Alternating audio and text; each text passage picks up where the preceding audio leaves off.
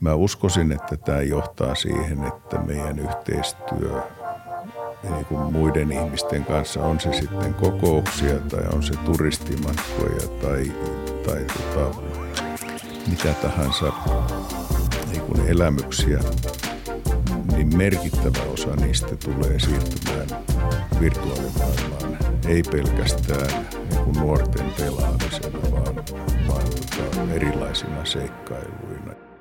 Tervetuloa kaikki FutuCastin kuuntelijat uuteen jaksoon ja katsojat nykyään. Ja no kiva olla taas Helsingissä. Mä asun Kööpenhaminassa nykyään, niin mä tuon aina tänne välillä tekemään näitä jaksoja. Kiva olla täällä taas. Kiva, kun sä pääsit. Joo, tää on kiva. nykyään vähän tällaista tota, spurttimaista tekemistä, että tehdään, tehdään yhtenä viikkona niin paljon kuin vaan ääni kestää. Viimeksi ei kestänyt hirveän hyvin ja, ja tota, sitten taas keskitytään vain jaksojen julkaisuun ja sitten taas tehdään. Niin se on ollut ihan hyvä oikeastaan. Niin Saa kaiken tehtyä sit kerralla pois. Ja, ja tota. Niin kuuntelijat on varmaan unohtanut, että miltä sä oikeasti kuulostat. Tämä on mm. ihan hyvä. Tämä on, tämä on normaali ääni melkein, niin normaali kuin se normaalisti on. Tämä on hyvä aloitus tälle viikolle. Meillä on, niin kuin, me on tuplavieraita tänään, tai siis toista kertaa tänään FutuCastissa. Risto Linturi, tervetuloa. Kiitos. Kiitos. Siitä on, kuinka pitkä aika siitä on, kun viimeksi kävit täällä? On se kuukausia? Kuukausissa voi laskea. Kuukausissa, vuosi. Ehkä vuosi jopa. Vuosi. About vuosi, joo. Kyllä. Mä muistan jakson jäl- jälkeen, puolen jakson jälkeen todettiin, että pakko tulla uudestaan, kun aika, aika, ei riitä kaikkeen, niin tota, kiva, että pääsit uudestaan. Ja me, tota, me puhuttiin vähän etukäteen siitä, että voitaisiin voitais puhua vähän niin kuin tulevasta vuosikymmenestä, tästä uudesta vuosikymmenestä, mutta jotta saataisiin vähän perspektiiviä, niin olisi aina hyvä katsoa vähän taaksepäin, mitä kaikkea oikeasti on tapahtunut vuosituhannen vaihteen jälkeen. Ja, ja tota, jotenkin tuntuu, että 2000-luku oli kuitenkin jotenkin paperilla aika äskettäin ja, ja sitten kuitenkin jos katsoo, että minkälaista elämä oli 2000-luvun taitteessa, niin se ei hirveästi, tai se monelta osin ei muista yhtään elämää tänään, vaikka tietyt fundamentit varmaan on säilynyt kuitenkin, niin, niin tota, mitkä sun mielestä on ollut ne, ne ehkä isoimmat, isoimmat trendit ja muutokset, mitä on tapahtunut viimeisen vaikka 20 vuoden aikana? Mä luulen, että arjessa netin käyttö on se selvästi isoin. Ja, ja jos ajattelin jotain vuotta 97 tuolla 90-luvun puolella, niin, niin silloin samanaikaisia netin käyttäjiä oli muutamia satoja. Ja, ja se käyttö oli, oli semmoista, että mennään sinne nettiin, puhelinlinjat, joilla mentiin yleensä, niin ne oli vielä maksullisia – minuutti taksa. Mentiin sinne, ladattiin sähköpostit ja, ja ehkä käytiin katsomassa jotain eksoottista web-sivua, jossa joku firma oli mennyt julkaisemaan jotain omia tietojansa, esitteitä lähinnä, ei juuri mitään vuorovaikutteista.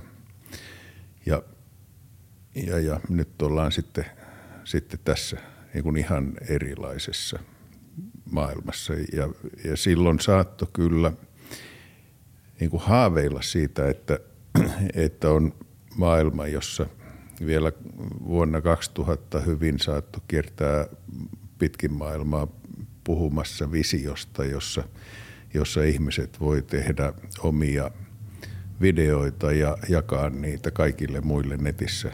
Ja, ja se oli jotain ihmeellistä, joka nyt sitten mietitään, että mitäs ihmeellistä siinä oli, etteikö aina ole ollut tälleen.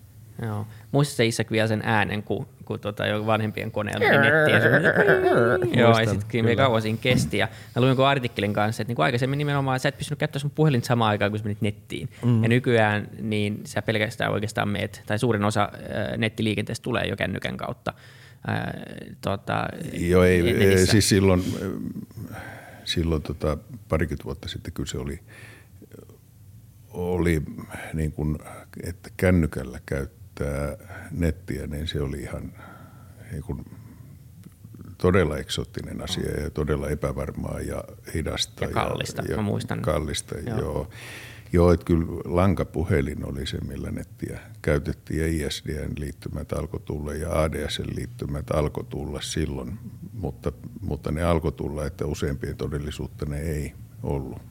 Mä muistan ihan, mitä mun myöhäisin, myöhäisinä teinivuosina mä luin jonkun artikkelin siitä, miten tulevaisuudessa, tai siis lähitulevaisuudessa silloin, sanotaan 6-7 vuotta sitten, niin joku oli aika uskottavasti teorisoinut, että kännykästä, älypuhelimesta tulee tämä pääasiallinen netin käyttöväline. Ja jo silloinkin, kun mä olin varhaisteini, tai siis myöhäisteini, niin mä, mulla oli vaikea jotenkin hahmotella sitä, että miten niin. Että mullahan on tämä mun läppäri ja mulla on tämä mun tietokone, millä mä oon. Mutta tässä me ollaan. Ja tämä jotenkin kertoo siitä muutoksen nopeudesta aika paljon. Ja just tämä, että miten siitä on tullut niin, siitä on, kun sä puhuit siitä, että netti ei ollut vuorovaikutteinen ennen. Ja siitä on tullut internetin ehkä tähän niin määritelmällinen piirre, että, että, että siitä on tullut niin kuin yksi niin kuin syvällinen osa tätä niin kuin elämän infrastruktuuria jollain tavalla. Tuo on käsite, mitä mä oon sanonut aika, aika monta kertaa tässä, mutta just siitä, siitä on tullut niin kuin oleellinen osa ihmisten elämää oleellinen osa elämää ja ehkä, ehkä niin kuin vaatetusta tavallaan. Mm. Että se, se niin kuin mitä me ollaan, niin ää, me ollaan siellä, tullaan ilmi siellä netissä ja, ja kun se on osa meitä. En, en sanoisi niin kuin pelkästään imakoa tai jotain, vaan, vaan ihan sitä, sitä niin kuin – omaa itseämme, mitä me rakennetaan, niin hyvin moni rakentaa itseänsä siellä netissä. Niin se tuntuu, että se ei ole enää mikään identiteetin jatke, vaan se on oikeasti niin kuin osa identiteettiä Joo. vahvemmin ja vahvemmin. Ja enemmän ja enemmän niin, että monet ihmiset, tuntuu välillä siltä, että monet ihmiset elää vähän sen, sen Instagram-hetken takia ja, ja, ja vastaavasti. Ja sitten mä muistan, mä, olin, mä lensin Kööpenhaminasta Tukholman kautta Helsinkiin ja mä, mä juttelin semmoisen ruotsalaisen kanssa koko lennon, koko välilennon ajan ja se mainitsi yhdessä vaiheessa, että se ei käytä somea. Se ei ikinä hypännyt siihen junaan mukaan, koska se vaan näki sen, että jos mä aloitan tämän, niin mä joudun tähän koukkuun ja mä en, mä en, mä en halua niin kuin luovuttaa niistä asioista, mistä mä joudun luovuttamaan, jos mä hyppään tähän mukaan. Ja vaikka mä siis tuen täysin tätä, tota, ö, tätä aatetta ja sen, sitä elämän periaatetta ja välillä, välillä teki siitäkin mieli vähän vähentää, niin kyllä itsellekin tuli semmoinen, että mitä sä sitten teet? Tai niin kuin missä sä, missä sä sitten olet? mm. Joo, joo. Kyllähän ne, niin kuin, sit jos ajatellaan sitä muuta osaa maailmaa, niin, niin autoja on tullut lisää ja me lennetään enemmän ja, ähm, ja TV, jos ajattelee televisio, joka aikaisemmin oli iso osa ihmisten sisältöä, niin, niin se kanava-ajattelu televisiossa on vähän kuollut niin kuin 90-luvulla – alettiin ennakoida, että näin voi tapahtua ja, ja tämä sisältö on, on niin kuin muuttunut, muuttunut erilaiseksi. Se, se, miten joku Google esimerkiksi saa mainosmarkkinoista niin valtavan osan ja, ja tämä vallan muutos. Ehkä media on iso osa sitä. Pankkitoiminta, se ettei me enää käydä pankeissa. Nämä on kaikki sitä, niin kuin kaikki isot muutokset tällä tavalla ajatellen on sitä, mikä netistä johtuu. Kaikki verkkokauppa ja kaikki, kaikki muut. Niin, niin kuin, nyt voi sanoa, että ne nettiin liittyvät 90-luvun lopun visiot, niin ne on nyt arkea. Onko tämä tämmöinen siirtymävaihe tästä niin kuin maallisesta maailmasta jonkunnäköiseen eh, simuloituun virtuaalisuuteen, eh, missä niin kuin meidän elämä askel askeleelta siirtyy enemmän eh, bitteihin ja nolliin ja ykkösiin ja tämmöiseen maailmaan, missä me tavallaan simuloidaan jonkunnäköistä todellisuutta. Mä en puhu siis mistään simulaatiosta tai virtuaalitodellisuusmaailmasta sinänsä, vaan se, että tämä meidän oikea elämä alkaa enemmän ja enemmän pyöriä tämän verkon ehdoilla tämä varmaan kasvaa, kasvaa koko ajan ja, ja mä luulen, että, että paitsi että, että verkon ehdoilla, niin kyllä me mennään niin kuin pidemmälle ja pidemmälle siihen ihan puhtaaseen virtuaalisuuteenkin. Et, mitä, mitä siitä voisi ottaa esimerkiksi, niin mä vuosi sitten, vajaa vuosi sitten, mä pelasin kuukauden ajan Assassin's Creed Odyssey-peliä. Pelasin sen läpi. Todella hyvä peli. I, joo, aivan upea. Mä, mä tota, niille, jotka ei tiedä sitä peliä. Mä tapasin varmaan 100 000 antiikin Kreikan ihmistä heidän niin kuin arjessansa ja juttelin Perikleen ja Sokrateen ja, ja ties kenen kanssa ja, ja Hippokrateen ja erilaisten myyttisten hahmojen ja, ja muiden ja varmaan 10 000 niistä mä tapoin, kun se oli salamurhaaja peliin mä oon nyt aika hyvä siinä. En, en nyt niin kuin nuorten pelaajien tasolla, mutta, mutta tota, ää, mut miltä se tuntui? Niin, niin se tuntui siltä niin kuin mä olisin ollut lomalla. Mm. Ja, ja olisin ollut siellä antiikin Kreikassa lomalla. Ja se, se tota, niin kuin mistä mä nautin eniten, niin mä nautin eniten niin kuin vuorivaelluksista ja tällaisista fyysisessä maailmassa, niin mä nautin myös siellä pelissä siitä, että mä kiipeen niitä mäkiä ja, ja pääsen sinne ylös ja näen alas laaksoon ja, ja kuljen siellä ja näen siellä niitä eläimiä ja kasveja ja, ja kaikkia ja tota, oliivipuita siellä piti kerätä. Mä, niin kuin, silmä harjaantui sitten. Ja niin kuin noissa harjaantuu, niin, niin sen jälkeen koiralenkillä metsässä, kun mä kuljin, niin mä niin kuin sen pelaamisen jälkeen mä paljon herkemmin huomasin kaikki pienet risahdukset ja rasahdukset siellä metsässäkin, että se harjoittaa mieltä. Mut, mutta tämä, tämä kokemus niin kuin, semmoisena lomana siitä ja ne maisemat ja muut mä muistan, kun mä olin aikoja sitten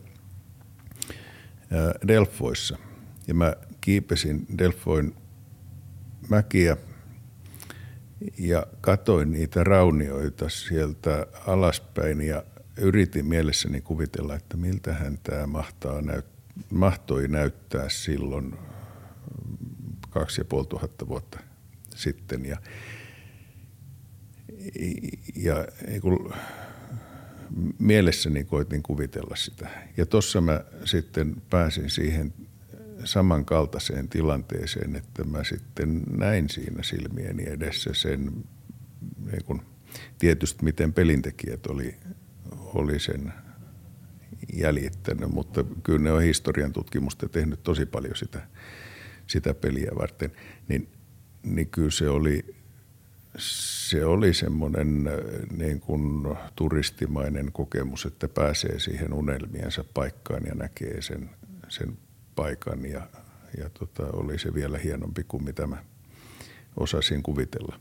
Joku, äh, joku tuota, historian proffa on sanonut, että hän antaisi kurssisuoritteet siitä pelin pelaamisesta, että sitä ei pääse läpi ilman, että se kaikki historia tarttuu Tämä on, tää on itse asiassa tosi mielenkiintoista, että sä puhut tästä, koska mulla on ollut täysin samoja tunteita ja siis kokemuksia samoja pelejä pelatessa. Mä oon, itse pitänyt sitä tosi henkilökohtaisena kokemuksena, tosi semmoisena upeana kokemuksena. Siis mä oon pelannut Assassin's Creedia suht alkuajoista siis tykännyt siitä sarjasta myös just tämän niin historiallisuuden takia ja sen aitouden takia jollain tasolla.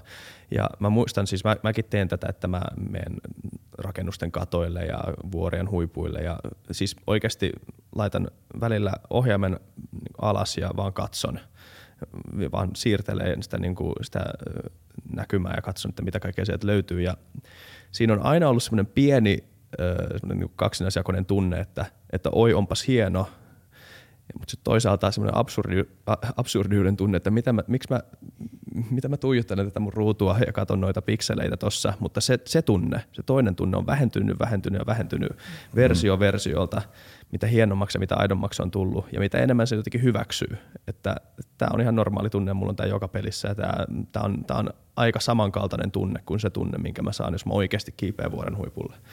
Joo, ja, on, Joo. ja tämä, tämä niin kuin, jos ajatellaan tulevaisuuden tutkimuksen mielessä sitä, mä, mä nyt olen niin jonkunlainen peliaddikti sille, että mä en uskalla aloittaa peliä tota, kovinkaan usein, koska, koska mä sitten uppoon sinne.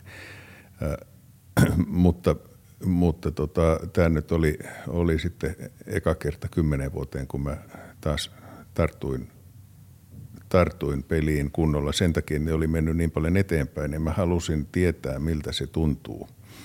Mä muistan aikanaan niin kuin 80-luvun alkupäässä mä pelasin Zorkin, niin kuin tekstimuotoisen. Se on niin kuin myyttinen, klassinen peli. Tota, ähm, ruudulle tulee teksti, joka vähän niin kuin kysyy, että mitäs mä haluan tehdä, että tällaista näkyy ympärille ja sitten mä kerron. Siinä ei ole mitään, ei ole annettu listaa komentoja eikä mitään, vaan itse joutuu keksimään, mitkä sanat toimii. Pitää oppia puhumaan sen pelin kanssa ja, ja tota, no, mutta mut tota, siitä mä huomasin, että tarinallinen tunne tulee sama kuin kirjaa lukiessa. Ja, ja tämä kokeilu näistä, että, että mikä, miltä, miltä joku asia tuntuu oikeasti, sit kun sitä tekee, niin, niin sen tuntemuksen perusteella voi tehdä arvion siitä, että kuinka paljon tämä leviää. Voi tietysti tutkia muita ihmisiä, mutta, mutta tota, mä aika paljon uskon siihen omaan tuntemukseen. Et samalla tavalla mä jossain vaiheessa kokeilin, kokeilin tota, asuntoon älytalon piirteitä ja, ja tota, sisäviljelyä mä kokeilen tällä hetkellä. 3D-tulostusta on kokeilu. Ne on semmoisia asioita, joissa, jossa kokeilematta ei oikein suoraan voi ymmärtää, että onko tämä tyydyttävä tai onko tämä innostava kokemus. Ja – jos ihmiset kokeilee tätä, niin meneekö ne kertomaan tästä muille ja näin. Ja tämän, tämän tyyppisenä kokemuksena näihin peleihin liittyen, niin, niin tässä ihan vieressä, vieressä mä kävin ää, tyttären kanssa, joka on nyt nuorempi tytär, aikuinen, aikuinen jo, niin hän syntymäpäivän lahjaksi antoi antoi virtuaalimaailmapelin, että käytiin tuossa pantiin virtuaalilasit päähän ja, ja, ja sitten mentiin luolaan seikkailemaan ja päästiin sieltä luolasta, luolasta ulos, saatiin, saatiin ne tarvittavat temput tehtyä ja, ja niin kuin, se oli, mitä siitä huomasi, niin siitä huomasi sen, että sellaiset pelit, jotka on yhteistyöpelejä, jossa yhdessä yritetään ratkaista joku ongelma, niin se tunne, mikä siitä tulee, siitä onnistumisesta, on, se on oikeastaan parempi kuin se vastakkain pelaamisen, niin kuin voittamisen tunne, niin tämä, tämä on jaettu ilo. Ja, ja niin kuin mietitään sit sitä, että, että mihin tämä voi tulevaisuudessa johtaa, niin tämä tulevaisuudessa mä uskoisin, että tämä johtaa siihen, että meidän yhteistyö niin kuin muiden ihmisten kanssa, on se sitten kokouksia tai on se turistimatkoja tai, tai tota, mitä tahansa niin kuin elämyksiä, niin merkittävä osa niistä tulee siirtymään virtuaalimaailmaan ei pelkästään niin kuin nuorten pelaamisena, vaan, vaan tota, erilaisina seikkailuina ja matkoina ja, ja oppimiskokemuksina ja muina. Ja, ja tämä, tämä niin kuin, ähm, miten se muuttaa meidän suhdetta sitten, sitten niin muuttaa aika rajusti ja, ja jos hakee tieteiskirjoista jotain esikuvaa siihen, siihen niin neurovelho, Gibsonin neurovelho on ensimmäinen kirja, jossa, jossa tästä, oliko se 85, niin, niin oli, oli semmoista – tunnetason kuvausta ja sitä aikaisemmin oikeastaan jaetuista virtuaalitodellisuuksista ei ollut kukaan puhunut. Joo, ja ei, ei niinku varmaan mitään syytä, miksi, miksi noi, tai mä luulen, ne pelit on aika lähellä sitä pistettä oikeasti, että ne alkaa tuntua aidolta elämältä. Et, et se, se varmaan jotenkin sitten puhuttiin jo kymmenen vuotta sitten ja se tuntui silloin aika absurdilta ajatukselta ja varmaan 20 vuotta sitten tuntui vielä kun FIFA 99, niin ehkä ei näyttänyt ihan jalkapallolta, mutta, mutta kyllä nämä kaikki pelit jotenkin, kun, kun äh, tavallaan niin kuin tietokoneteho ja grafiikat ja kaikki nämä asiat paranee, niin ne tulee käsi kädessä. Että se, se on varmaan hyvin todennäköistä, että, että sen 10-20 vuoden sisällä niin pelit on suhteellisen lähellä, lähellä todellisuutta ihan niin kuin aidosti. Ja, ja tota, onhan se paljon tehokkaampaa myös, jos miettii, niin kuin, järjestät sä jonkun leirin jossain tai teet sä virtuaalileirin tai reissaako kaikki samaan paikkaan vai saat sä täydellisen tuntuisen virtuaalikokoushuoneen. Et se ongelmahan tällä hetkellä on vaan se, että tavallaan se ei tunnu kuitenkaan aidolta, että sieltä puuttuu ne tietyt aistit ja sieltä puuttuu ne kokouksessakin, niin kuin voi olla tärkeää nähdä e, niin kuin eleitä ja nähdä kehon kieltä ja, ja tuntea se jotenkin se koko huoneen ilmapiiri, mitä sä et kuitenkaan mm. niin Skypein kautta vielä pysty jotenkin tunnistamaan, että sulla on vaan niin rajattu määrä elementtejä. Mutta. Joo, yllättävän niin kuin me yhdessä hankkeessa kokeiltiin näitä virtuaalisia kokoustiloja ja, ja heti kun siinä on niin kuin kuuden vapausasteen ne kahvat kädessä ja, ja päässä, päässä niin, että se pystyy mallintamaan siihen virtuaalimaailmaan – ihmisen käsien liikkeet ja, ja pään liikkeet ja, ja kehon asennon, niin, niin yllättävän paljon siitä kehon kielestä välittyy siitä tiedosta. Et kasvojen ilmeet ei, ei tunnukaan niin tärkeiltä asioilta kuin mitä, mitä sitten tämä, tai, tai ehkä, ehkä sitten vaan ihminen valitsee luettavakseen sen, mitä sattuu näkemään ja, ja se kehonkieli, kyllä siitä näkyy, että kuka on kiinnostunut ja kuka ei ole kiinnostunut ja kuka niin kuin katsoo vähän syrjää ja kuka liikkuu vähän rauhattomasti ja, ja näin. Ja, ja se, niin kuin, kuinka pitkään nykytekniikalla vielä pystyy äh, siinä tilassa olemaan, niin ehkä ei kahdeksaa tuntia, mutta – mutta tunnin kaksi-kolme tuntia ihan sujuvasti. Joo. Sä, sä sanoit yhden tosi mielenkiintoisen asian tuossa äsken. Mä haluaisin vähän avata sitä lisää. Se, kun sä puhuit siitä, että miten, miten tämän oman kokemuksen, tai just tästä oman kokemuksen tärkeydestä, siitä kun yritetään hahmotella, että mikä on tärkeää ja mikä tulee ehkä tulevaisuudessa olemaan isompaa kuin se on nyt.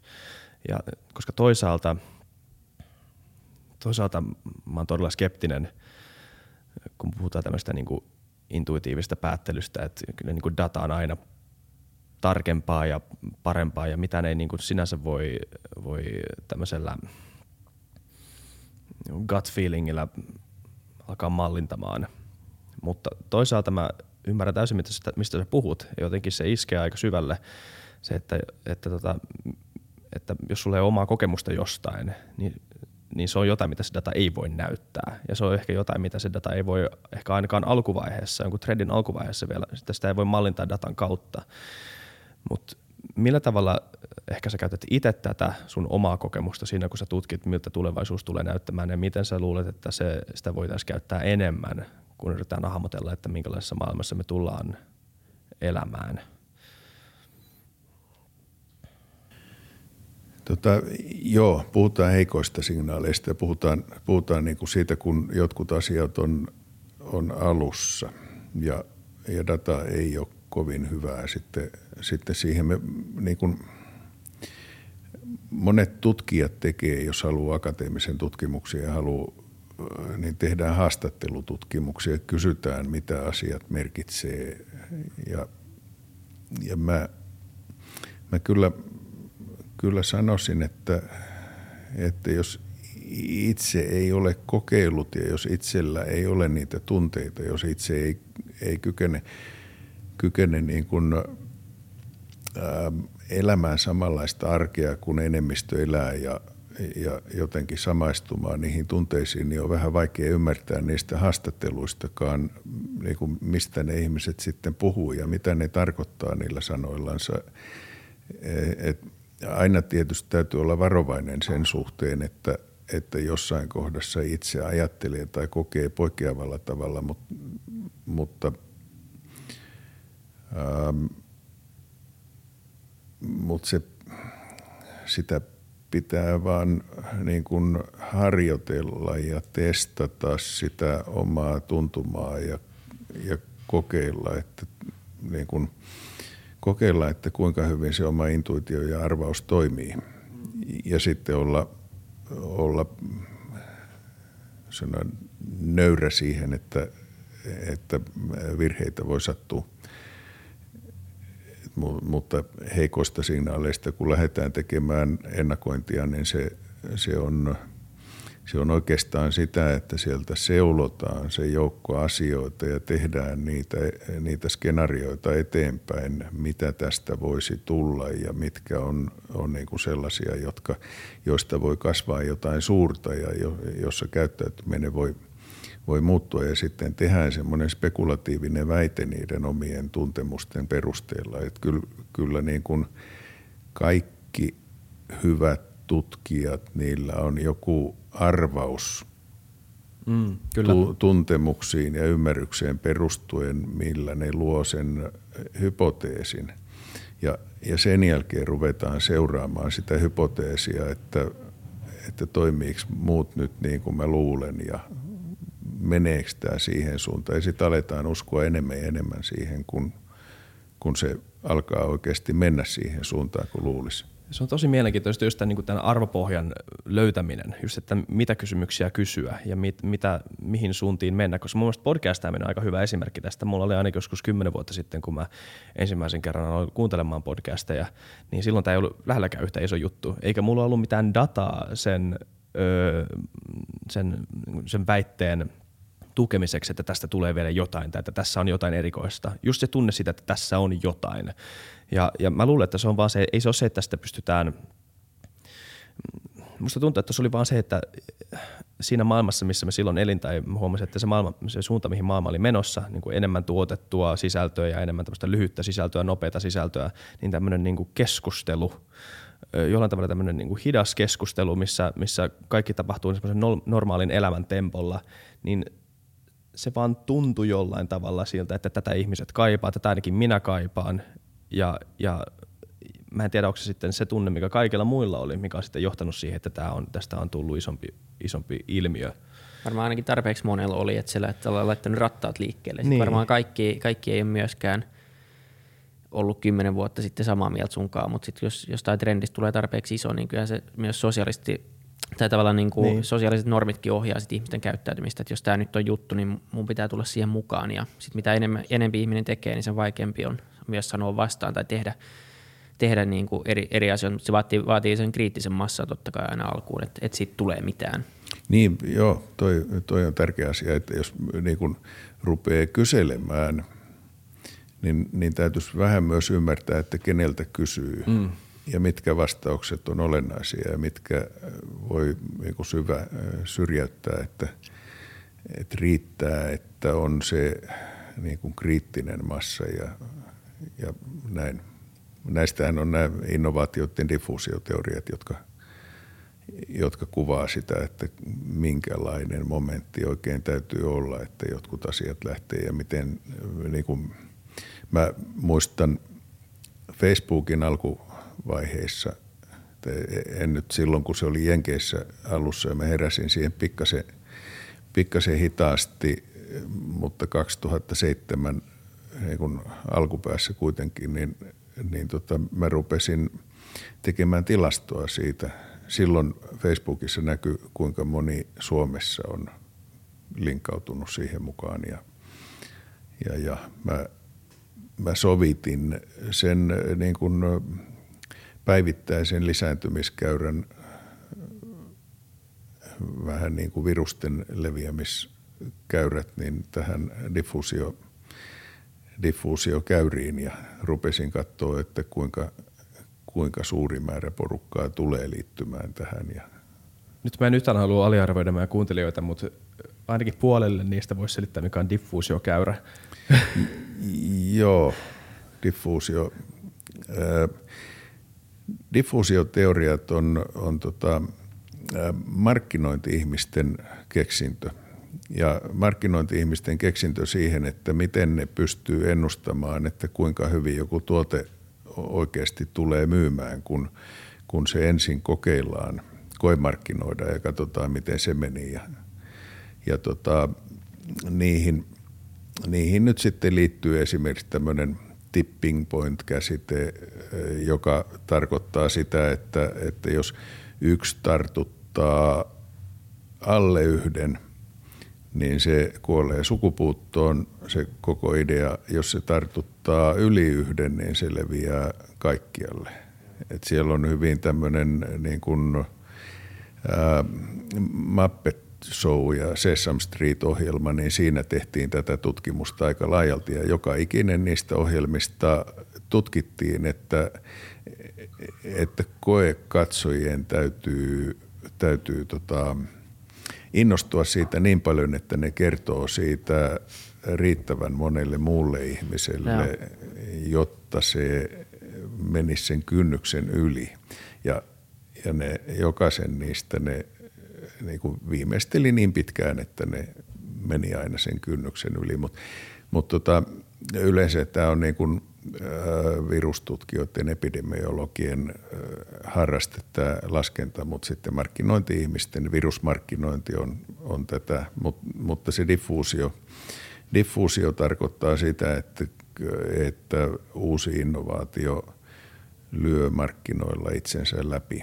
Ja, ja ne käyrät mitä siitä tulee. S-käyrä on, on niin kuin se innovaatioiden läpilyönnin kaava, että aluksi hitaasti ja sitten se pikkuhiljaa kiihtyy. Ja, ja näihin samoihin juttuihin, tämmöisiin, mitkä noudattaa matemaattisia lainalaisuuksia, niin ähm, oppimiskäyrä on, on toinen, joka niin tulevaisuuden tutkimuksessa pitäisi käyttää paljon enemmänkin. Mutta mutta energiateollisuudessa tällä hetkellä ne on aika suosittuja ja siellä, siellä tota, ää, esimerkiksi se, että kun aurinkopaneelien asennettu määrä kaksinkertaistuu, niin, niin ää, hinta putoo 2-30 prosenttia aina. Ja tämä on jatkunut viimeiset 30 vuotta. Hmm. Eli, eli ihan sieltä alusta asti niin tämä oppimiskäyrä on kaavamaisesti noudattanut ihan samaa vakioa. Sama ollut tietokonetehossa esimerkiksi Moore's Law, aika perinteinen esimerkki, joka on pitänyt about kyntensä aika pitkään. Ää, piti sanoa vielä tuossa tipping pointissa. Joo, jos... Morellakin oli, oli tota, se oli alkeellisempi kuin nämä, nämä niin kuin se sitoi sen vaan aikaan. Mutta nämä, nämä on paljon tarkemmin ja siinä on tapahtunut vaihtelua. Nämä oppimiskäyräkaavat on paljon tarkempia, koska ne, ne ei sido sitä aikaa, vaan siihen asennetun kannan kaksinkertaistumiseen. Ei myyntimäärän kaksinkertaistumiseen, vaan asennetun kannan mm niin se tavallaan ottaa myös sen, sen nopeuden kiihtymisen huomioon eri tavalla. Joo, ja silloin siinä voi olla hitaampia ja nopeampia vaiheita, ja, ja me niin, kun, niin kauan kun niitä vaan myydään ja myydään ja myydään, niin, niin, niin se hinta tulee alas. Ja, ja silloin, jos se hinta alittaa tietyn pisteen, niin se aina raivaa itselleen uusia markkinoita ja tulee tota, mitä isommaksi myynti kasvaa, niin sitä enemmän kehityspanoksia sinne voi laittaa ja, ja tämä on semmoinen niin kuin positiivinen, positiivinen kierre. Niin se sama kuin laitteissa tai, tai tämmöisissä eri, erilaisissa someissa, some, sosiaalisissa verkoissa puhutaan network-efektistä, niin tavallaan tietyn, tietyn jälkeen se aina niin kuin tavallaan tuplaantuu tai se lähtee niin kuin kasvamaan, kasvamaan Joo, sitten jo. nopeammin taas. Ja nämä, nämä, nämä tota, näiden kaavojen käyttö ja näiden ajatusrakennelmien käyttö, niin, niin tota, se jos ajatellaan tämmöistä heikoista signaaleista ja päättelynomainen tulevaisuuden ennakointi, joka ei ole siis sitä, että tehdään haastattelututkimuksia ja niin ollaan sit sitä mieltä, mitä haastateltavat oli, oli vaan, vaan tota, koitetaan, koitetaan päätellä ja laskea. Ja sen laskemisen jälkeen todetaan, että tulevaisuus on, on tota, todennäköisesti tämän näköinen, niin, äm, niin näissä näiden erilaisten kaavojen oli ne sitten tipping pointteja tai, tai tota diffuusiokäyriä tai oppimiskäyriä tai, tai muuta, niin, niin ne on tärkeitä välineitä ja niillä pitäisi olla paljon isompi sija. Ja mä sanoisin, että niitä pitäisi opettaa koulussa, kun, kun se tulevaisuusajattelu, niin meillä ei koulussa ole sitä oikein ollenkaan. Meillä on historia-ajattelu ja, ja sitten – niin kuin nämä kaikki, kaikki erilaiset, kun se diffuusiokäyräkin, niin se on eksponentiaalikäyrä siinä alkuvaiheessa, niin, niin useimmilla ihmisillä on aika lineaarisen kasvun idea mielessänsä ja ne ei ymmärrä näitä ilmiöitä, jotka ensin on olemattoman pieniä ja sitten yhtäkkiä ikään kuin näyttäisi räjähtävän silmille, vaikka ne koko ajan vaan kasvaa sillä samalla eksponentilla. Just niin. Piti sanoa vielä tipping pointista, että Malcolm Gladwell on kirjoittanut siitä aika hyvän kirjan, jossa se avaa sen käsitteen hyvillä esimerkillä, että miten se tavallaan asiat on vaan se näyttää niin kuin aina, ne on asiat, jotka näyttää myös yli yön yli niin kuin menestyksiltä. Etenkin nykyyhteiskunnassa kanssa se diffuusiokäyrä, jos katsoo uusia tuotteita ja lanseerattavia palveluita, niin, niin tota, saattaa yön yli niin kuin katsoa vaan, miten esimerkiksi sosiaalisen median käyttäjä, miten kauan meni saada ekat 10 miljoonaa tai 100 miljoonaa käyttäjää, niin miten Facebook oli kaikista näistä – isoista nykyajan sosiaalisista medioista hitain kuitenkin sen, sen ensivaiheen niin, ihan, ihan alussa, joo. Jo, joten se, se on mielenkiintoista tavallaan myös, miten niin kuin, nämä tavallaan syöttää myös mahdollisuuden siihen, että se koko käyrä nopeutuu. Et oikeasti nykypäivänä niin ikään kuin yön yli joku asia pystyy räjähtämään. Tämä asettaa myös yritykselle hirveän haasteen, kun sä perustat jotain. Et tavallaan niin pitää jo varautua etenkin jos sulla on netissä, niin, niin se on onneksi aika skaalattavaa, että sä pystyt ostamaan serveritilaa, mutta mä muistan, kun Instagram jossain vaiheessa, niin kuin, mä kuulun vaan sen tarinan, kun se, se räjähti yön yli ja joutui lainaa ja ostaa kallilla serveritilaa sieltä sun täältä ja, ja kun meinas kuitenkin kaatua, koska se, se vaan räjähti yön yli se, mm. se homma ihan täysin Joo. käsiin, niin se on muuttunut niin kuin aika rajusti Malcolm Gladwell, siinä on yksi Fullcast-vieras. Jos joku tuntee, mikä sen e-mail on, niin voisi lähettää meillä. Siinä on, Joo. Saa mielellä tulla. Joo. Kyllä tämä tota, pilvipalvelut ja, ja konesalit ja kaikki siis se niin kuin maailma, missä aikaisemmin oltiin, että jokainen pyöritti palvelunsa omilla koneillansa ja harvat isot firmat, sitten pankit esimerkiksi käytti jotain, jotain palveluntarjoajia siihen osittain, mutta, tai perustivat datakeskuksistaan erillisiä yhtiöitä, niin kuin nykyinen tieto syntyi sillä tavalla ja joukko muita. Mutta nyt, nyt meillä on niin kuin joustavat tuotantolinjat ja meillä on konesalit ja, ja kaikki palveluina. Ja, ja se tarkoittaa esimerkiksi laite kehityksessä sitä, että se laitekauppias, niin se ei välttämättä valmista niitä laitteita itse, vaan eh, se, jota me pidetään laitteen valmistajana, ei valmista niitä laitteita, eikä se välttämättä myykkään niitä, jota me pidetään sen myyjänä, vaan se on vain suunnittelutoimisto, jonka nimissä niin kun nämä kaikki alihankkijat tekee sen, sen työn, niin kyllähän tästä on tullut paljon niin kuin joustavampaa ja dynaamisempaa tästä maailmasta ja tämä, tämä tekee niin kuin sen tyyppisen niin kuin lyhyen ennakoinnin paljon vaikeammaksi. Joo, ja siitä puhutaan paljon, että jos, jos miettii yrityksiä nykymaailmassa, niin, niin äh, se ei ole näin mustavalkoista, mutta monella, melkein kaikilla yrityksillä on sama infrastruktuuri käytössä. Niin kuin niillä on sama mahdollisuus ostaa samoja alihankkijoita, käyttää samoja toimittajaverkkoja kuin Amazon ja käyttää vaikka sitten Amazonin jotain fulfillment centereitä tai mitä tahansa vastaavaa, jotta saa sen logistiikan kuntoon. Et tuntuu, että et nykymaailmassa niin se on niinku brändit ja, ja niinku tarinat ja, ja narratiivit, jotka johtaa ja se on niinku se uusi taito on vaan saada tässä isossa niin kuin, saada se viesti perille kuluttajille kaiken sen muun, kaikkien muiden viestien yli. Että tarinan kerronta jotenkin tulee korostuu vain entisestään, vaikka se on aina ollut tärkeä osa markkinointiin, mutta mutta nykymaailmassa se on niin tuottajalla on hirveän vaikea enää ää, diversifioitua muista. Et sulla on samat periaatteessa resurssit käytössä kuin kaikilla muilla. Joo, joo. Huomiotalous on se, se, että joku merkitys on vielä, vielä sillä niin patenteilla ja, ja muilla, jos niin kuin, tavallaan voisi sanoa sen Facebookin ja Googlen ja, ja näiden osalta, niin sitten se, että ne on onnistunut saamaan jonkun informaatiovirran kulkemaan itsensä kautta ja me käyttäjät ollaan se tuote, niin, niin sen korvaaminen toisella, niin se on, se ei sit käy ihan ei. noin helposti. Ne on nyt tavallaan ne, ne mahdollistavat yritykset siinä, siinä taustalla, jotka, jotka niin kuin on, on tosi vaikea saada, ellei ne sitten reguloidut tai regulaattorit jotenkin puutu tosi vahvasti siihen, mutta sekin tulee olemaan todella, todella, todella vaikea asia. Tuossa on jo hyvä esimerkki, tuosta on vakuutusyhtiö. Vakuutusyhtiön kyky hinnoitella ne vakuutukset kannattavasti perustuu siihen dataan, jota niillä on, on asiakkaista. Ja sitä dataa ei voi ostaa. Eli se on sillä vakuutusyhtiöllä ja, ja se niin kuin tekee myös kilpailun vähän vaikeaksi. Voi tietysti matkia jonkun toisen hinnoittelua, mutta, mutta niin kuin siinä äkkiä käy virhe. Mm. Tässä me on puhuttu vähän trendeistä, tulevaisuuden trendeistä. Mitä muuta suurta sä näet 2020-luvulla, jossa me nyt ollaan? Joidenkin mielestä me ei vielä olla 2020-luvulla. Mikä tämä juttu oli, jota jotkut matemaatikot sanoivat, että se alkaa vasta 2021? Ei, kyllä se on, kyllä se on nyt jo.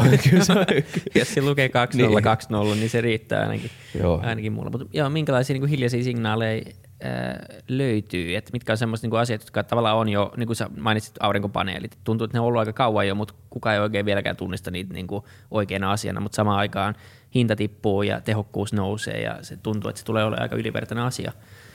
Joo, se hinnan niin kuin energiapuoli on, on iso juttu ilmastonmuutoksen ratkaisemisessa ja, ja muutenkin. Ja, ja tämä kun me ajatellaan sitä aurinkoenergiaa, kun, kun se hinta putoo jostain 7-15 prosenttia vuodessa, ehkä nopeamminkin, niin ei se meillä Suomessa tunnu niin isolta jutulta, koska meillä on pimeä talvi ja takaisinmaksuajat on vielä vähän, vähän pitkiä. Mutta kun mennään, mennään muualle, niin kyllä – maailman energiatuotantoinvestoinneista valtaosa menee nyt uusiutuviin ja, ja aurinkoenergia on nopeammin kasvava osa siellä. Ja kun se aurinkoenergian hinta, niin kun se voi pudota suuruusluokkaa senttiin kilowattituntia kohden. Kotitaloudet Suomessa maksaa nyt toistakymmentä senttiä kilowattituntia. Siinä on verot ja siirrot mukana, mutta mutta se aurinkosähkön hinta voi helposti pudota sinne senttiin niin kuin valtaosassa maailmaa. Aurinkoenergian tehokkuus voi kasvaa, niin kuin paneelin tehokkuus, kun se nyt on usein 17-18 prosenttia, niin se voi kaksinkertaistua. Ja, ja sillä kaksinkertaistumisella, niin jos me semmoisilla paneeleilla pinnotetaan auto –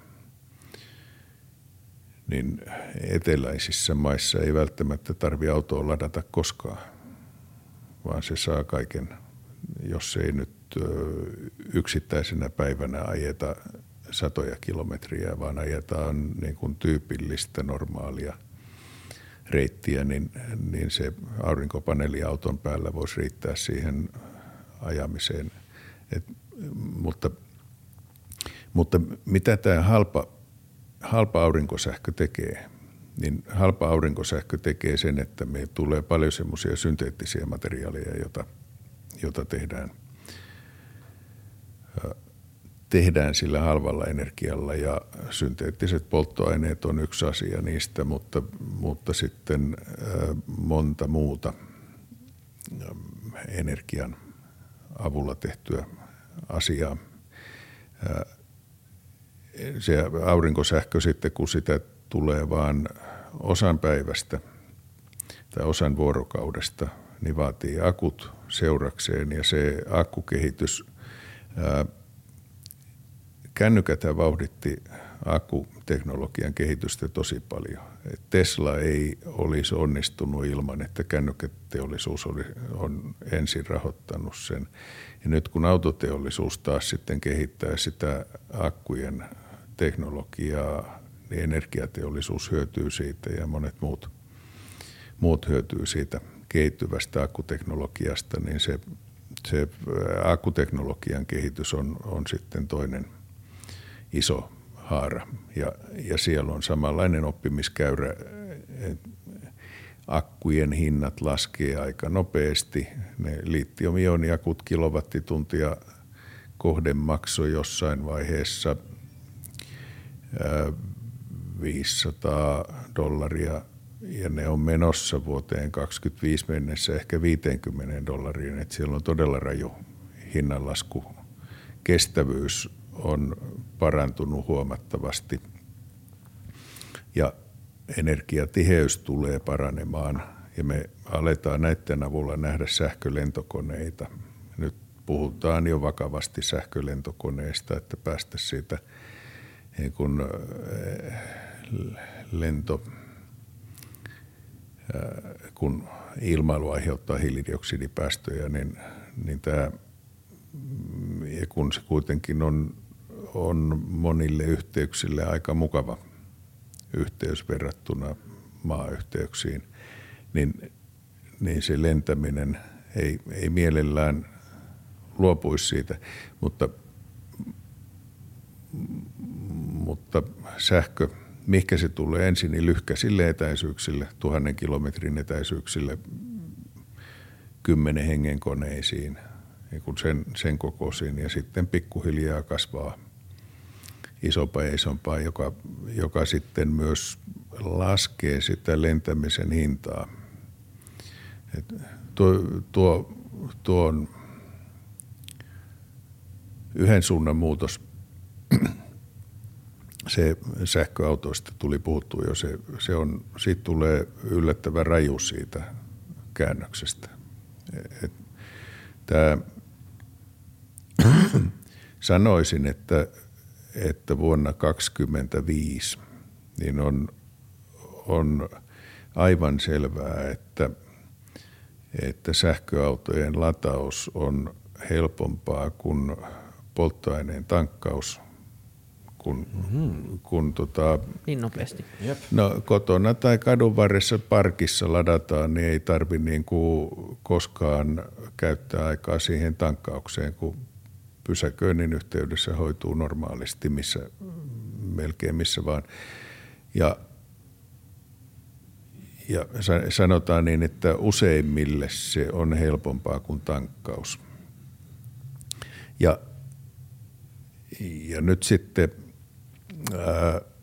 sähköautojen hinta, niin se tulee laskemaan sille, että se on vuonna 2025 niin selvästi sähköautot on edullisempia kuin vastaavat polttomoottoriautot. Nyt alkaa olla merkkejä jo siitä, että jotkut ovat, mutta, mutta se alkaa olla niin kuin ihan, ihan selkeä sääntö. Ja huoltokustannukset, ne on melko huoltovapaita, ei, ei tarvi eikä ole isoja korjaustarpeita eikä muuta. Akun vaihto, mutta kun, kun tota, täyssähköautoissa akut saattaa kestää puoli miljoonaa kilometriä, niin, niin harva ajaa autollansa puolta miljoonaa kilometriä.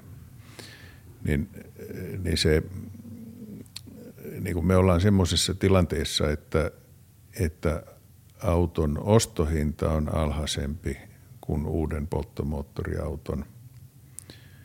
Auton ää, ajokustannukset on alhaisemmat huoltokustannukset on alhaisemmat, jälleenmyyntiarvo on parempi, niin ei ole, ja mitä järkisyytä jää sitten enää ostaa uutta polttomoottoriautoa? Että kyllä ihmiset tulee ostamaan vanhoja polttomoottoriautoja, koska niitä saa niin halvalla, että niitä voi, voi laittaa kukkapenkeiksi. Mut, mut, mutta se, se tota, uuden polttomoottoriauton ostamiseen ei vuonna 2025 enää ole mitään juuri kenelläkään mitään rationaalista syytä. Ja, ja tämä, on nyt niin kuin viiden vuoden sisällä niin tarkoittaa sitä, että täytyy vuonna 2025 olla jo vähän päästää vielä, jos menee ostamaan uuden polttomoottoriauton. Niin, wow.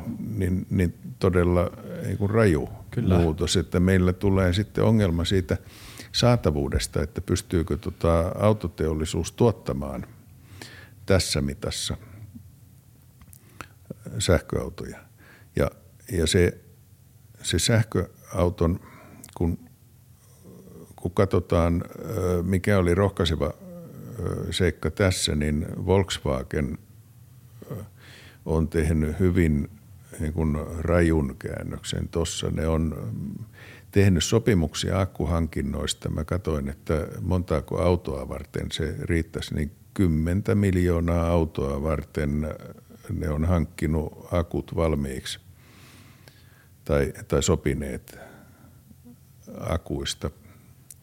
Ja, ja, ja te, niin kun, tämä on siihen alkuun, alkutarpeeseen, eli ne suunnittelee nyt aika isoja, ne muuttaa vanhoja tehtaitaan siihen sähköautojen valmistukseen sopivaksi. Et, et musta tuntuu, että ne nyt on ainakin vauhdissa ja ne on niin kun isona toimijana – ensimmäinen, joka on kunnolla reagoinut siihen Teslan haasteeseen. Teslahan ei pysty niin volyymissa kasvamaan tässä samassa mittasuhteessa. Mutta, mutta sit, mihin, mihin tämä sitten johtaa, niin, niin tota, ähm, sähkö auto noilla kustannuksilla, se kilometrikohtainen kustannus saattaa tippua jonnekin 10 senttiä.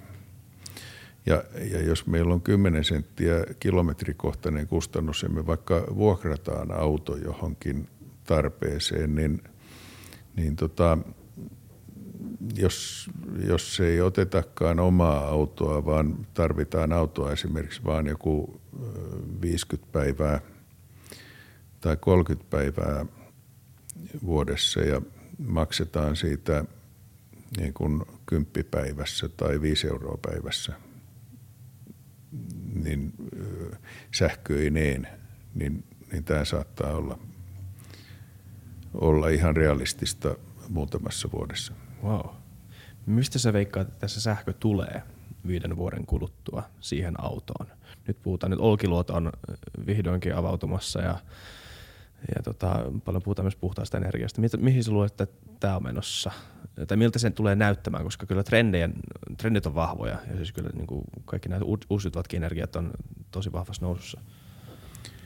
Ää, joo, kyllä se uusiutuvista täytyy, uusiutuvista ja ydinvoimasta täytyy, täytyy tulla, mutta, mutta jos me mietitään sitä, että kaikki Suomen autot muuttuisi sähköautoiksi – niin se pelkkä energiatehokkuuden paraneminen, niin kuin pelkkä se, se, kuinka paljon energiaa säästyi siinä kohdassa, niin polttoaineen tuontihinnoilla saataisiin aikaan tarpeeksi rahaa, että voisi viiden vuoden välein rakentaa uuden olkiluodon. Oho, se maailman, kolm, niin kuin, maailman kolmanneksi kallein rakennus. Joo, Joo, siis se säästö on valtaisa niin kuin kansantalouden ja tuontihintojen. Me, meidän rahoista menee tosi paljon niin kuin tuontiöljyä. Ja eh, toki kaikkea sitä tuontiöljyä ei polteta autoissa, mutta se autojenkin osuus siitä, siitä tota, tuontitavarasta on aika iso. Ja tämä sähkö, niin valtaosin sen sähkö voi tuottaa kyllä paikallisesti.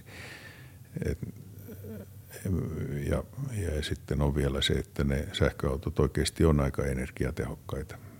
Niin.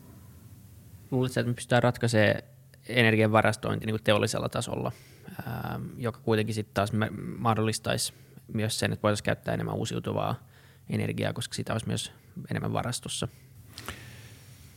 Energiavarastointi akuilla alkaa olla järkevissä hinnoissa vuorokausitasolla.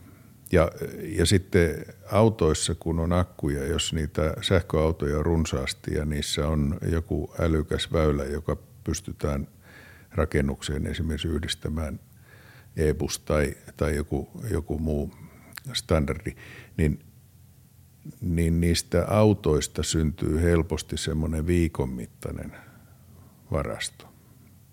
Että auton akku keskimäärin siihen menee viikon ajojen verran sitä sähköä ja jos ei ole mitään pitkää matkaa juuri edessä odotettavissa, niin me voidaan niin kuin käyttää sitä auton akkua siihen. Ja kun, kun se akkujen kestävyys paranee, niin, niin ei tarvitse pelätä sitä, että se akku kuluu siitä loppuun.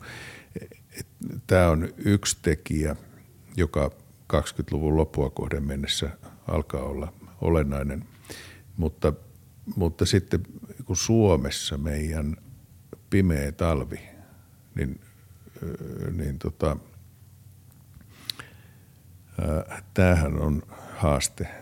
Ja, ja tähän mitkään akut ei riitä, että se täytyy olla vesiallas, mihin varastoidaan, tai sitten, sitten täytyy olla synteettistä polttoaineen tuotantoa, jotain niin kuin pitkäaikaisvarastoa tai, tai kuin muita tasausmekanismeja siihen, että, että kyllähän nyt nämä vuodet alkaa muuttua sellaiseksi, että ei, ei kauhean monta tyyntäpäivää ole tänä vuonna vielä ollut, että, että tuulesta tulee sitten, sitten sitä energiaa, mutta, mutta Suomi on, on vähän erityisasemassa tässä niin kuin varastointiasiassa ja sen takia ää, meille sähkö tulee tulevaisuudessa jäämään kalliimmaksi kuin mitä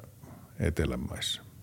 Ja, ja osa energiaintensiivisestä teollisuudesta voi, voi siirtyä sen takia. Se, se että onnistutaanko me jossain, jossain teknologisessa kehityksessä niin paljon, ettei tällä ole merkitystä, tai, tai saadaanko me sitä tuulienergiaa tarpeeksi, tai, tai se ydinvoima jää sinne, kun ne on tehtyjä investointeja, niin – niin se sitten myydään sillä hinnalla, kun myydään, niin, niin, tota, niin ei tämä mikään nopea muutos tule olemaan, mutta, mutta tulee, niin kuin pitää pitää mielessä, että sähköstä tulee jatkossa, niin kuin me ei enää olla se halvan sähkön maa. Miten sä näet, me puhuttiin viime jaksossa paljon näistä murroksista, ei vaan siitä, että missä, missä tilassa me nykyään, nykyään, nykyään ollaan, vaan myös että se, se, se, se murros siihen tulevaan, se muutos siihen niin tulevaan status quohon, niin miltä se näyttää, koska nykyään energia on tosi poliittista. Energia myydään ja, ja, ja tota, viedään maasta toiseen ja tuodaan maihin ja mon, monilla mailla on jopa vähän epätoivottujakin kytköksiä toisiinsa just tämän suhteen kautta ja, ja myös niiden öljyyn ja muihin tämmöisiin asioihin. Niin mitä se, miltä sulle tämä murrosvaihe tulee näyttämään, jos nämä vanhat kytkökset – jopa aika yhtäkkiäkin murtuu? Öö, joo, se miltä, miltä murros näyttää, niin se on, se on niin kuin aina, aina tota, jos puhutaan siitä, että vanha valtarakenne ikään kuin sortuu ja korvautuu jollain, jollain uus, uudella, on se sitten taloudellinen, poliittinen, sotilaallinen tai, tai ideologinen niin kuin se ää, aikaisempi valta ja, ja millä näistä se sitten korvautuu ja minkälaisia ne rakenteet on sen jälkeen, niin eri maissa eri tavalla. Et minusta sitä on vähän vaikea, vaikea sanoa ja miten, miten väkivaltaisia murrokset tulee olemaan, niin kuin kuinka paljon ne on talouden romahduksia ja kuinka paljon ne on sitten sitä niin kuin poliittisen tai uskonnollisen vallan romahduksia tai, tai muuta, muuta. Että sitä aina, aina toivoo, että Suomessa, Suomessa aika rauhallisesti mentäisiin, mutta, mutta tota, kyllä murros Suomessa voi näyttää vähän samalta kuin 90-luvun lama esimerkiksi tai, tai vähän – isommasti se sama kuin 90-luvun lama, jonka jälkeen aletaan toimia toisella tavalla. Tai sitten, sitten se voi näyttää vaikka joltain pandemialta, joka pandemia leviää ja pandemian jälkeen sitten niin kuin toimitaankin toisella tavalla kuin mitä aikaisemmin toimittiin. Jos miettii esimerkiksi, mikä on joku Saudi-Arabia esimerkiksi, jonka ö, talous on aika pitkälti siis, ö, siis perustuu öljyyn. Ja siis Aramco, se on totta, että Aramco on hajautunut portfolio tosi paljon siitä lähtien, kun ne tota, lähti pörssiin ja on sillä tavalla ehkä vähän stabilisoinut omaa, omaa mankkas, man, maansakin taloutta sitä kautta. Mä en tiedä kuinka, mä en, mun taloustiede, taloustiede loppuu siihen, mä en tiedä kuinka niinku stabiili se pohjasta oikeasti on, että jos sä oot vaan hajattanut eri portfolioihin. Että mitäs, mitäs tapahtuu sitten, kun se koko se itse ala katoaa, tai siis tämä teollisuus katoaa? Mm. Joo, osa ihmisistä menettää niin kuin viimeiset viimeiset kalliilla ostajat menettää rahansa ja, ja näin, mutta tota, ää, monet arabimaathan on, on niin kuin, tai öljymaat, niin on, on sijoittanut niitä saamiaan öljyvaroja, että ehkä, ehkä tuo vakavimmin uhkaisi jotain, jotain tota, Venäjää. Niin. Kun, kun, kun Venäjä on sen melko kalliin öljyn varassa, niiden tuotantokustannukset on melko isot ja niillä ei ole niitä vaihtoehtoisia tulonlähteitä kovin paljon. Et tuo arabimaat, kun, kun ne on, niillä on ollut niin halpaa se öljy ja sitä vaurautta on tullut ja ne on sijoittanut niitä, että nehän omistaa merkittävän osan maailman yrityksistä. Vähän sama kuin kiinalaiset omistaa aika, aika paljon amerikkalaisia firmoja, niin, niin nuo omistaa kanssa, niin eihän se öljyn korvautuminen uusiutuvilla, niin eihän se tavallaan niitä asioita sitten uhkaa. Miten sitten, tuleeko lähiaikoina tällä vuosikymmenellä mitään internetin kaltaista murrosta niin isoa, mikä voisi olla ikään kuin seuraava internet. Aika paljon puhutaan teko, tekoälystä ja se, että se voisi olla se niin kuin seuraava iso, iso murros ihmiskunnalle. Ja jotenkin, mitä enemmän sit puhuu nyt itse ja sitä on tutkinut, niin jotenkin, en tiedä, onko se vaan semmoinen oma havainto, että jotenkin tämä tekoälykeskustelu vähän niin kuin taas on, on niin kuin, se ei ole ihan yhtä niin kuin tämmöinen spekulatiivinen ja ja utopistinen, mitä se oli ehkä jonkun aikaa sitten, mutta se voi olla, että ehkä ei enää jaksa itse lukea niitä, niitä asioita yhtä paljon. Mm.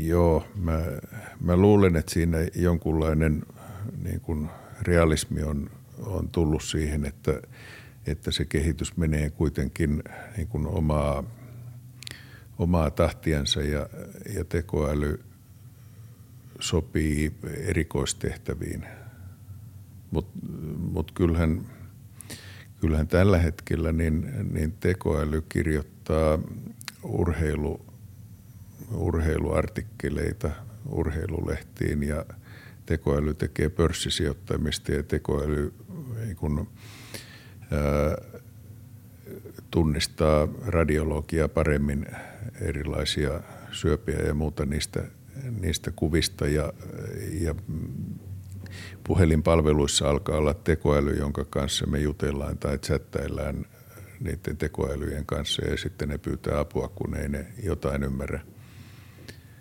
ymmärrä et, et sitä, ja, ja se, mitä me haetaan ja nähdään, niin tekoäly päättää, mitä meidän näköiselle tarjotaan somessa tai, tai tota, erilaisissa uutiskanavissa, niin kyllähän kyllähän se tekoäly on meidän ympärillä jo. Se ei, ei ole samanlaista, kun, jota, jonka kanssa voisi jutella niin, että ihminen ei tunnistaisi sitä, että, että se on vähän outo tai, tai tota, kun kovin hidas ymmärtämään jotakin asioita tai, tai jotain, mutta,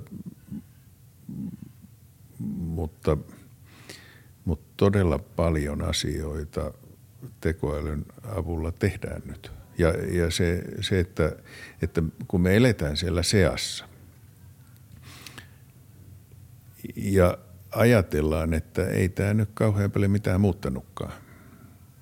Että niin kuin ruoka tuntuu samalta syödä kuin aikaisemminkin ja, ja, ja kaupassa pitää käydä ja kavereiden kanssa tavata. Ja, ja, ja Tesserin teoria kanssa, että kaikki – tekoäly on kaikki, kaikki se, mitä ei ole vielä tehty. Tavallaan, että se normalisoituu heti, kun se tulee ulos, että kännykkä normalisoituu heti, tai niin puhelin ja näin. Että Joo. Jotenkin Joo. sen sijassa eläminen on, se ei anna perspektiiviä Joo. tarpeeksi. M- mutta se iso muutos, jos, jos me haetaan isoa muutosta, niin, niin tota, yksi iso muutos on meidän, niin kun, kun puhuttiin aikaisemmin siitä muutoksesta, mikä on, on tota, ihmisen suhteessa siihen virtuaalimaailmaan mm. tai, tai netissä olevaan tietoon, niin, niin seuraava iso muutos on se, että, että kun me nyt saadaan tietoa meidän ympäristöstä ennen kaikkea lukemalla kirjoista tai hakemalla netistä,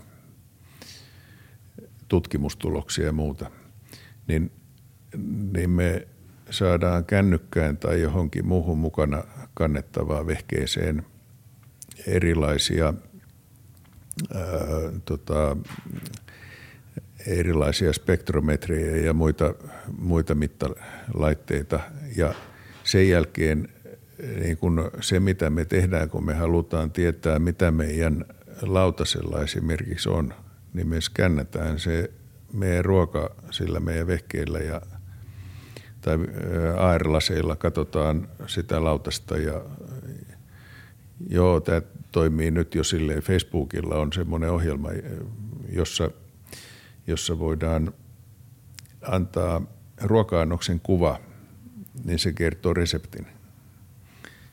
Ja, ja, ja wow. tämä, tämä nyt on julkisesti saatavilla, tämä on niiden tekoälytutkijoiden tekemä. Ja, ja, ja, mutta mitä, mitä tämmöisillä kaikilla voisi tehdä, niin jos mä otan kaikesta, mitä mä syön, niin mä otan kuvan, niin se raportoi mulle kaikki ravinteet, mitä mä saan ja kalorit ja, ja kaikki muut. Ja sitten se mittaa siitä mun rannekkeesta, niin, niin kun, miten mä liikun ja muuta, niin sen jälkeen se kertoo, kuinka paljon mä lihon kun seuraavan kuukauden aikana tai, tai näin. Mutta suhde tietoon, niin se tulee muuttumaan silleen, että sen sijaan, että me luetaan sitä tietoa netistä, niin me niin kun skännätään ympäristöä ja me saadaan sitä tietoa suoraan siitä. Ja toki osittain sitten nämä, mitä me kerätään sitä tietoa, niin, niin me jaetaan sitä ja yhdistetään sitä ja me saadaan takaisin sieltä netistä sitten se niin kuin – meidän havainnon suhde siihen muiden havaintoon, ja, ja, mutta mut siitä meidän itse tekemästä havainnosta tulee kuitenkin semmoinen paljon tärkeämpi kuin aikaisemmin. Ja, ja se, se, että, että mitä tämä, tämä niin kuin tarkoittaa sitten meidän, meidän sen ympäristövuorovaikutuksen kanssa, niin, niin tämä on vähän sama, sama asia, sama suhde tavaroihin ja asioihin kuin mitä meillä nyt on, niin kun ei kartasta enää katsota mihin mennään, vaan navigaattori ohjaa meitä, niin me, me aletaan tulla paljon enemmän tietoiseksi meidän ympäristöstä kuin, kuin mitä me on lähiympäristöstä kuin mitä me on aikaisemmin oltu. Ja, ja samalla tavalla sitten voidaan saada, saada tota, tekoäly kuskii korvaan vaikka lämpökamerakuvasta, että onko vastapäätä istuva ihminen rakastunut tai, tai tota,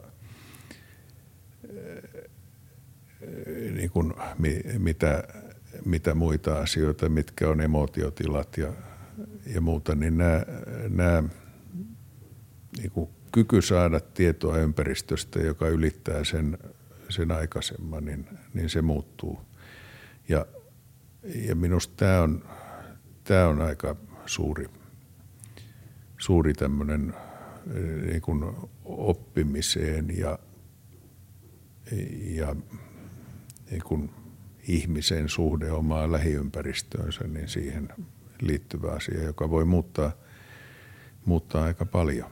Kyllä. Ja niin, ajatusten luku jollain tasolla. Ajatusten luku jollain tasolla kuuluu, kuuluu tähän jo. Siis jotkut ihmistä osaa, osaa lukea. Eiku, monilla on semmoinen tunne, että oma äiti osaa lukea ajatuksia tai, tai tota, puoliso tai, tai muuta, mutta, mutta, mutta joo, joo, siis eleiden tulkinta, kehonkielen tulkinta, ilmeiden tulkinta.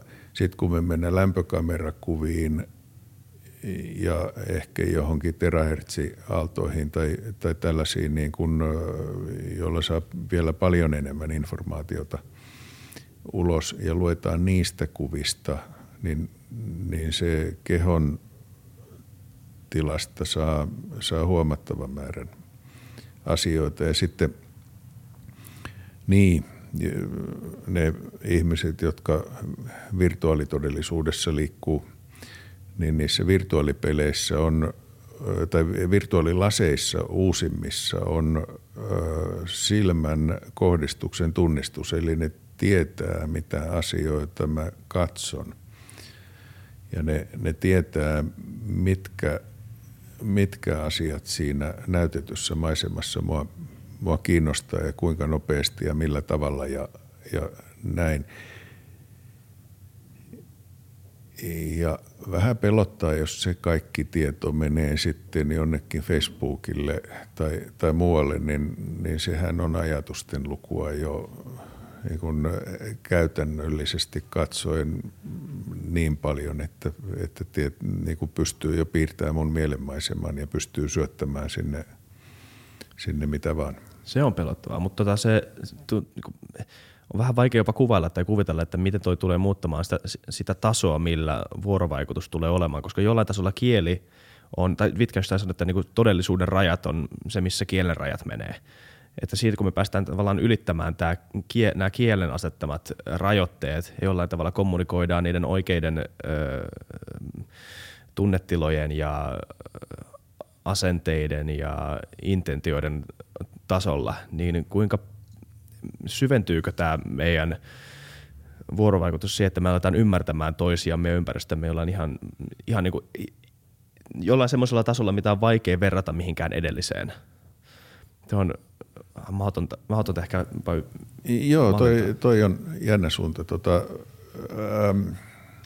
ajatellaan sitä, sitä virtuaalitodellisuutta. Et me mennään sinne ja näytään toisillemme niin kuin keskiajan hahmoina tai, tai muina, ehkä vähän animaatiohahmon omasina.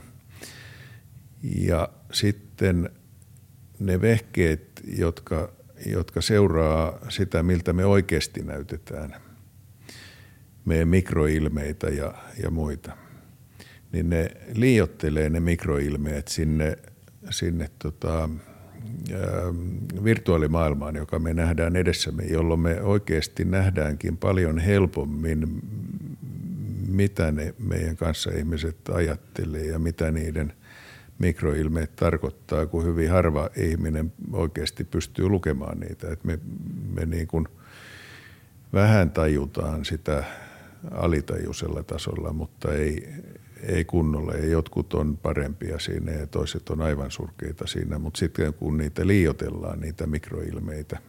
Et, et tietyssä mielessä, jos mä AR-lasien läpi katson muita ihmisiä – niin ne AR-lasit voi liiotella mulle ne muiden ihmisten mikroilmeet ja eleet ja kaikki muut tehdä ne niin paljon selvemmiksi, että mä oikeasti ymmärrän ja kun osaan lukea muita ihmisiä yhtä hyvin kuin ne parhaat muiden ihmisten lukijat, niin, niin tota, ja, ja kasvojen ilmeistä ja rypyistä ja musta, niin näkee mieltymyksiä ja näkee, näkee tota, kaikenlaisia semmoisia asioita, joita aikaisemmin ei ole osattu kuvitellakaan. Ihan niin kuin, jos nyt lähtisi vaikka seksuaalisesta suuntautumisesta tai siitä, että tykkääkö enemmän suklaasta tai suolasesta tai, tai mistä, niin, niin tota, tekoäly pystyy naamakuvista ja naaman ilmeistä tunnistamaan sen ei sataprosenttisesti, mutta, mutta niin, kuin niin paljon hyvin, että, että se on paljon parempi kuin mikä ihminen pystyy. Mm. Joo. Se myyjälle semmoinen supervoima, kun menee jonnekin myymään. Tai My... sulla uudet silmälasit. Joo, joo, joo tämmöiset vaan... Warby Parkerit tuossa tilasin. My, myyjällehän toi on, toi on niin kuin aivan loistava työkalu, koska, koska tota, tietää heti milloin toinen on kiinnostunut ja vähän mistä se on kiinnostunut ja, ja mistä niin kuin, näitä, että et jos voi sitä kaupan onnistumisen todennäköisyyttä nostaa vaikka kaksinkertaiseksi tai viisinkertaiseksi tuollaisilla välineillä. Olettaen, että sillä toisella ei ole samoja. Sitten se peliteoria on ihan eri taas sitten. Tämä on, tämä on, eikö tämä historia pisin jakso? Mä en olisi kattonut kertaakaan. En miss, mä, miss mä katsoin kerran ja mä tajusin, että yli tunti ei todellakaan vielä lopeteta. Tai, mutta, tai nyt ehkä vähitellen alkaa pitää, koska meillä tulee seuraava vieras kohta puoliin. Mutta ehkä mä kysyn yhden kysymyksen vielä. Mehän puhuttiin tästä, että puhuttaisiin tästä tota, ennen jaksoa, just tästä mallintamisesta ja näistä kuvista, näistä, jostakin, näistä tota, öö, tai sanotaan näin, että kun, kun tulevaisuutta, tulevaisuudesta puhutaan, niin voi maalailla kaiken näköisiä kuvia siitä, että mitä tulevaisuus tulee näyttämään, tämmöisiä erilaisia skenaarioita. Ja, ja ö, välillä tuntuu siltä, että myös siksi, koska se on mielenkiintoista ja vähän niin kuin seksikästäkin, niin maalaillaan ääripään kuvia, maalaillaan tätä parasta mahdollista utopiaa, tai sitten painta mahdollista dystopiaa, ja niitä kuvaillaan, voi kuvailla kuinka tarkasti halukaan, ja no, tosi mielenkiintoisia, mutta yleensä sitä pidetään vähän tämmöisenä tota, tulevaisuuden mustamaalaamisena ja halventamisena ja, ja, ja tämmöisenä niin kuin fiktiona, mikä on vaan mielenkiintoista ja jännää jollain tasolla, mutta mut, sitten kun katsoo historiaa taaksepäin, niin aika paljon historiaa värittää tämmöiset yhtäkkiset suuret paradigmaa muuttavat tapahtumat, kuulento tai Aleksandrian kirjaston palaminen tai jotain tämmöisiä vastaavia, jotka muistetaan, joita ei pystytty sinänsä ehkä ihan heti ennustamaan muutama vuotta aikaisemmin silloin. Niin mikä on näiden ääripää, tota, ääripääskenaarioiden tärkeys, kun tutkitaan meidän tulevaisuutta nyt?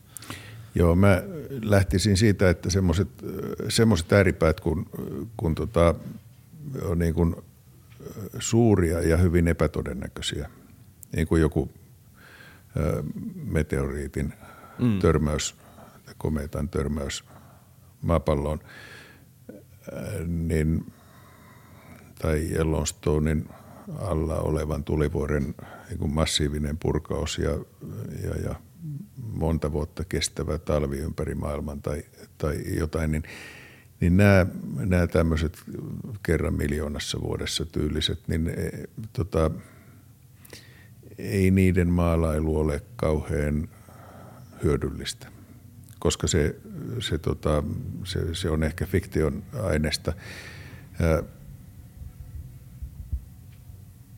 Ei niihin voi varautua – ei kannata varautua, ne on niin epätodennäköisiä.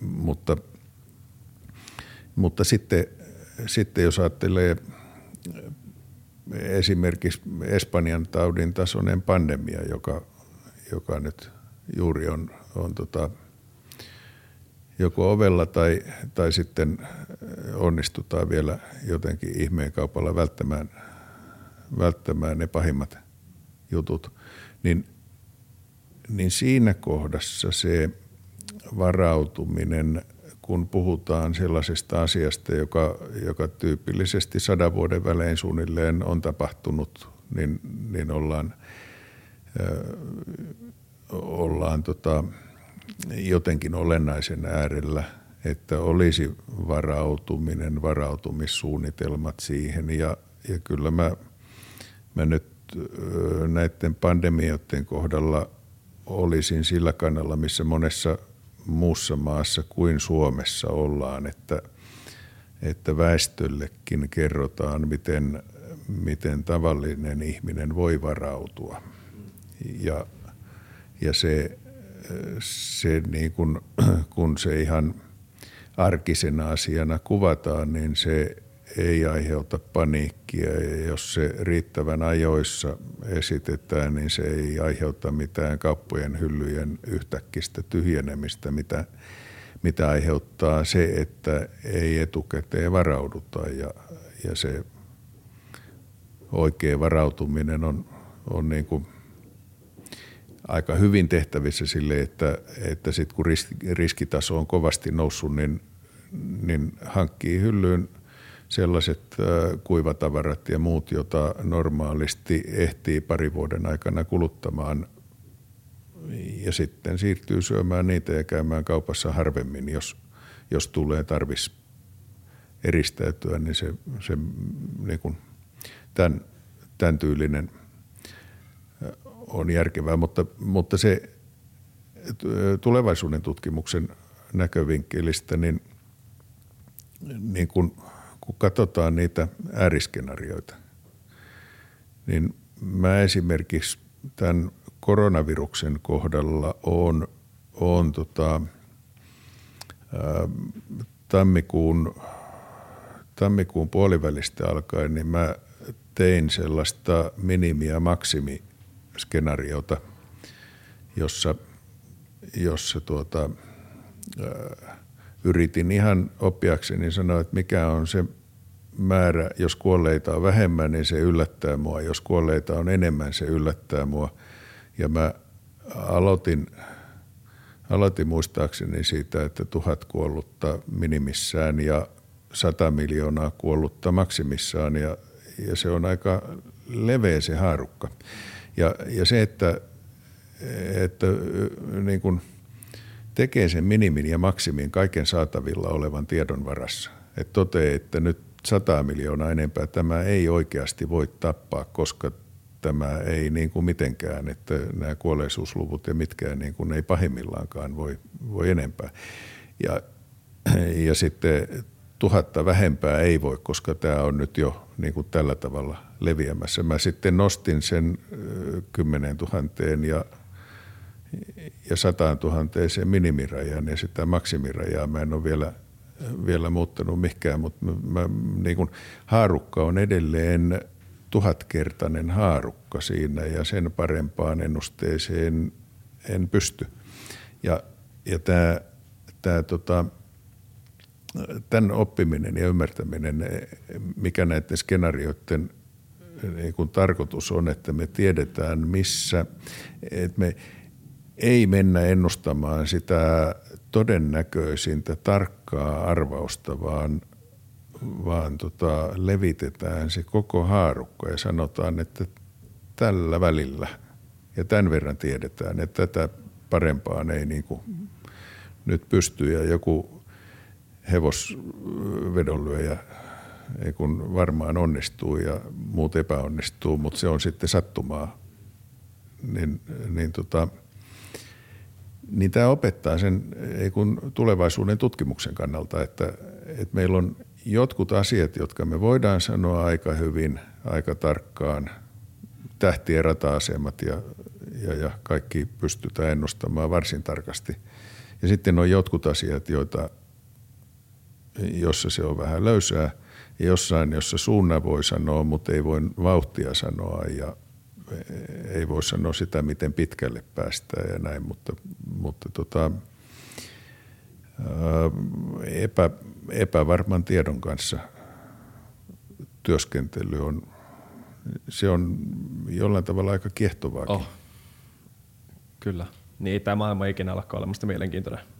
Ainakaan meille, meidän eilen aikana. Niin, jos kaikki tietäisi etukäteen, niin sitten sit olisi aika... Ei, joo, mutta kannattaa muistaa, että kiinalaiset perinteisesti on toivottanut mielenkiintoisia aikoja vihollisillensa – Okei, mitä se tarkoittaa? No se tarkoittaa sitä, että ne tykkää vakaista oloista, koska ne epävakaat olot aina merkitsee sitä, että osa ihmisistä kuolee. Ja... Niin, että silloin kun menee hyvin, niin silloin on tylsää. Se on vähän näin. Eikö se mene vähän näin? Onpa harmi. Mutta ei. Hei, meillä menee hyvin ja meillä on samalla mielenkiintoista. Mä en tiedä, miten se toimii. Kiinalaiset on väärässä. Mm, näin, näin, joo, joo, mutta se puutarhahoito on silti Kyllä. Niin kuin ihan kiinnostavaa. On. Niin jo. Tämä on ollut taas aika menee nopeasti, kun on mielenkiintoista ja hauskaa. Niin tota, kiitos taas. Ehkä me joudutaan kutsua sitten taas vuoden päästä uudestaan. Jatketaan juttua. Kiitoksia. Kiitos. Kiitos paljon. Ja hei, kaikki YouTube-katsojat, muistakaa kommentoida, tykätä ja tilata kanava. Ja näkemiin. Kiitos Vili. Kiitos.